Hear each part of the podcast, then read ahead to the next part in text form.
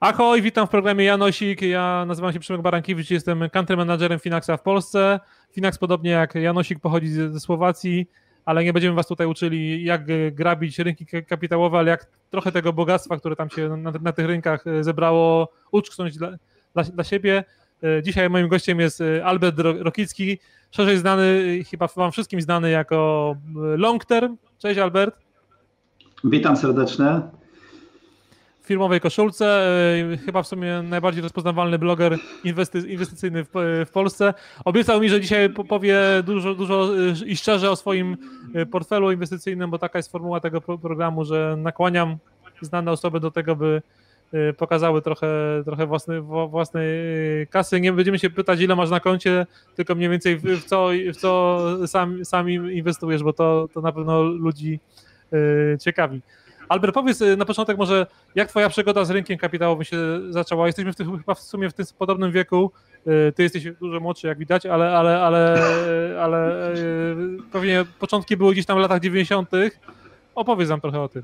Moja przygoda z giełdą zaczęła się już e, na początku lat 90., jak tylko giełda powstała, to był chyba 91 e, rok. Ja jeszcze byłem w podstawówce i zainteresowała mnie gra giełdowa w sztandarze młodych, w, gazecie, która już nie istnieje. W ogóle moja mama kupowała tę gazetę, ja tam oczywiście sport e, czytałem, ostatnią stronę, no i na przedostatniej dziennikarze zaczęli prowadzić tę grę giełdową, ja zacząłem składać, e, składać zlecenia, trzeba było albo wysłać pocztą, albo osobiście przyjść. Pamiętam, że nawet kiedyś specjalnie dla mnie tam dziennikarz jeszcze otwierał otwierał redakcję, żebym ja mógł to zlecenie dostarczyć, wiesz, no i tak jakby takiego bakcyla dostałem. Natomiast potem no, wielki powrót, no to rok 2000, e, tuż przed pęknięciem bańki internetowej, klasyka gatunku po prostu. Jakoś tak na wiosnę w ogóle mm, otworzyłem, wczesną wiosną, właśnie to tak jak, jakby się zbiegało z, z pęknięciem tej bańki, otworzyłem rachunek inwestycyjny i oczywiście błąd początkującego zainwestowałem całą kasę w jedną spółkę, w Elektrim, wiesz, i potem z 50 chyba 3 zł oglądałem nieustanny spadek do, do, do prawie symbolicznej złotówki. Najlepsza lekcja na początek, także no, nie polecam, ale, ale y, uwierz mi, że, że, że taki, taki, taki knockout y, w pierwszej rundzie to jest najlepsza lekcja na początek. To pewnie czeka dopiero tych, którzy na giełdę napłynęli w, w ostatnich miesiącach. Taka, taka lekcja życia i lekcja bez. Myślę, że tak, ale no tak jak ja powtarzam też często inwestorom, ja mogę tłumaczyć e, bez e, końca, powtarzać setki razy te zasady, dywersyfikacja, żeby nie wkładać e, wszystkich jajek do jednego koszyka, żeby dzielić ten kapitał, żeby nie całym kapitałem w ogóle inwestować przede wszystkim, tylko mieć jakiś, jakiś bufor bezpieczeństwa.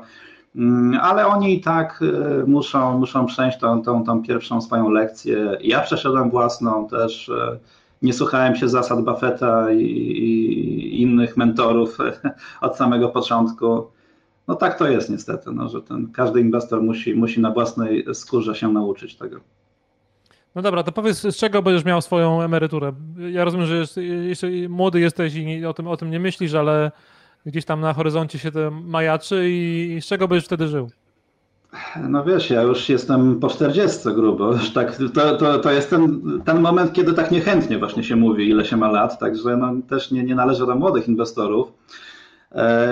Znaczy, generalnie powiem tak, ja nie wyobrażam sobie, żebym w ogóle przeszedł na emeryturę. Ja prowadzę własny biznes, jestem inwestorem indywidualnym, więc myślę, że właśnie śladem wspomnianego wcześniej Buffetta, no do końca dożywotnie będę inwestował i będę aktywny.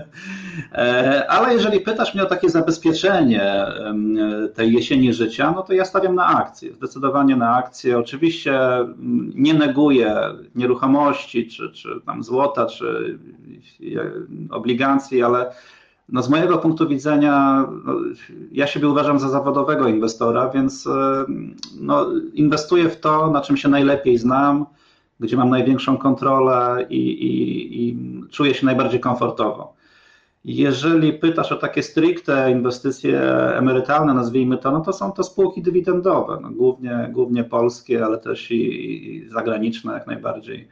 Czyli y, porównałbym to do, do mieszkań na wynajem, prawda? Takich ma, małych, malutkich mieszkań, mini, mini kawalerek, tak, e, gdzie mm, nie liczę na sam wzrost kursu w długim terminie. Oczywiście dobrze, dobrze by było, gdyby one też zyskały, i, i, i, I to jest bardzo prawdopodobne, że przez te 20 kolejnych lat czy 30 te kursy spółek będą rosły wraz z inflacją, wraz z rozwojem tych, tych przedsiębiorstw, ale nastawiam się na czerpanie przychodów e, głównie z dywidend. Jasne.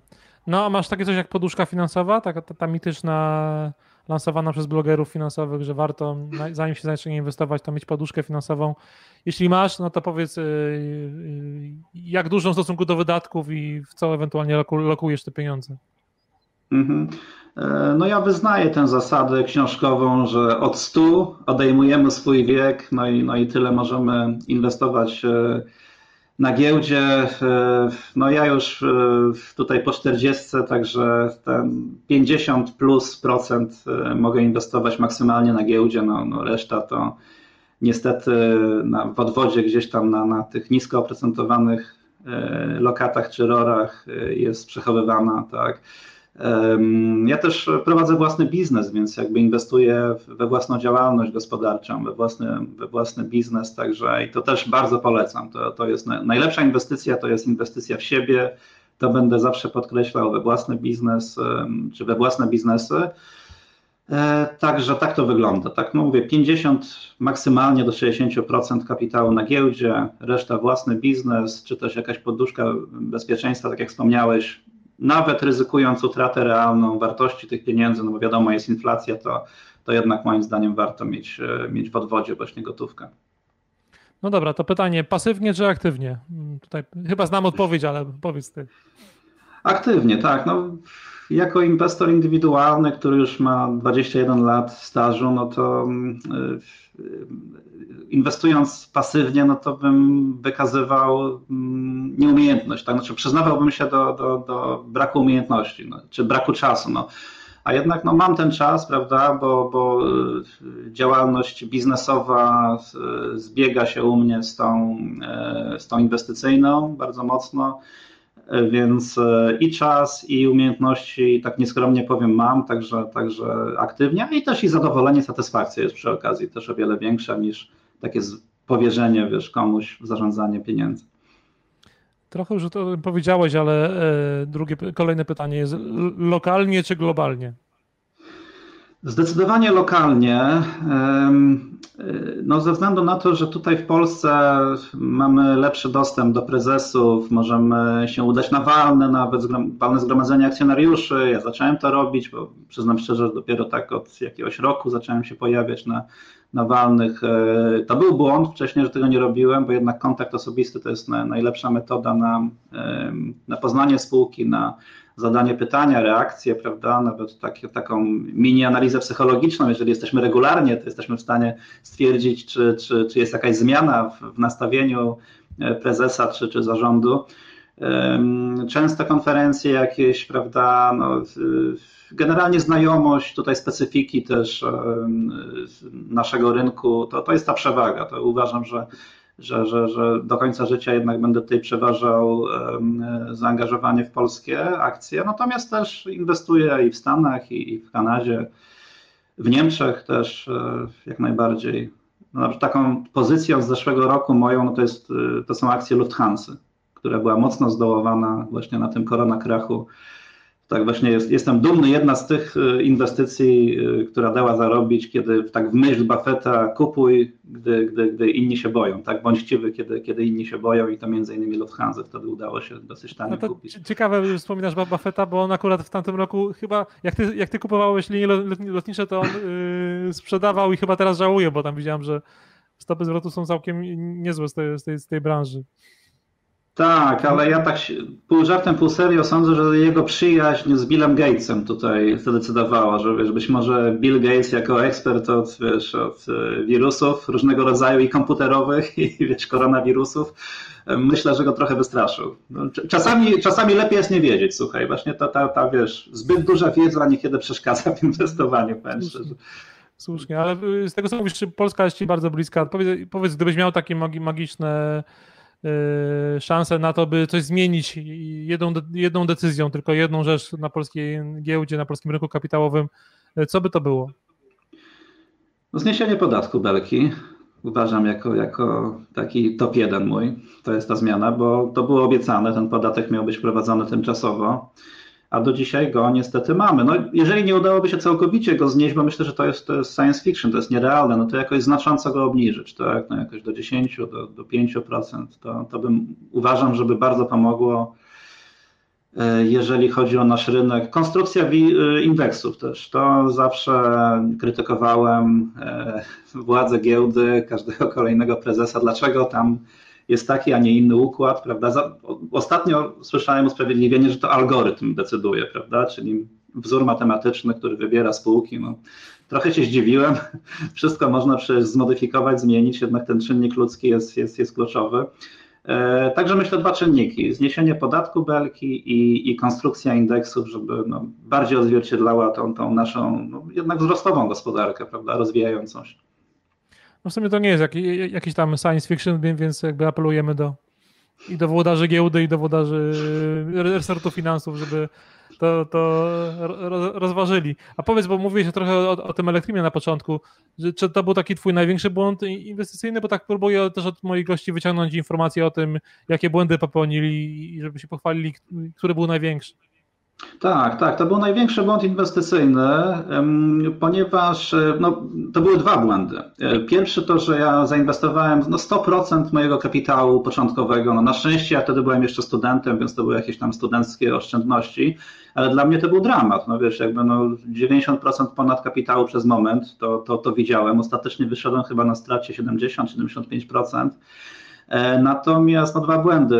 Brak dywersyfikacji, jakiegoś rozłożenia na kilka spółek, a dwa, że no, pozwoliłem tej stracie osiągnąć gigantyczne rozmiary. No, w tej chwili no to, to już bym do tego na pewno nie dopuścił. No, jeżeli widzimy, że e, sytuacja się zmienia na niekorzyść, e, że wyniki się pogarszają, czy nawet widmo bankructwa, no to to już jest niedopuszczalne, że jeżeli widzimy ryzyko upadłości przedsiębiorstwa, a, a, a wciąż trzymamy akcje, to, to już jest błąd niewybaczalny. No, w tej chwili bym się na pewno nie, nie, nie dopuścił do tego. Tak, to była największa moja wtopa i cieszę się, że na początku już tej drogi inwestycyjnej, a nie po kilku latach mm, nastąpiła, kiedy miałem już większy kapitał. Także dobrze jest się nauczyć właśnie dostać tego ząka na małym kapitale, żeby, żeby wiedzieć, poczuć to i już na dużym kapitale uniknąć tego. Elektrim niedługo mówi, że mówią, się, mówią, że na giełdę wróci, więc jakby zobaczymy, czy, czy jeszcze raz cesarz spekulacji yy, zawładnie sercami polskich inwestorów. To może być bardzo ciekawe. Yy, Alberta, powiedz, a taka jedna książka o inwestowaniu, która jakby trochę tak y, twoją drogę, ścieżkę kariery ukierunkowała, którą byś polecił takim początkującym inwestorom, to jaka to mogłaby być pozycja? Tak, i to powiem Ci, że właśnie książka, która zachęca do pasywnego bardziej inwestowania, bo myślę, że guru właśnie tego inwestowania pasywnego, Barton Malkiel, błądząc po Wall Street. I z mojego punktu widzenia ona była bardzo e, pouczająca, bo jakby ograniczała, ograniczyła moje oczekiwania. No tam dużo mówi Barton Malkiel o tym, że praktycznie nie można pokonać rynku, no, no Buffett temu zaprzecza, tak, czy Ray Dalio, czy wiesz, Peter Lynch, ale generalnie no, zgadzam się, 90% y, inwestorów nie ma szans na, na, na pobicie rynku, czyli pobicie benchmarku typu WIG czy S&P.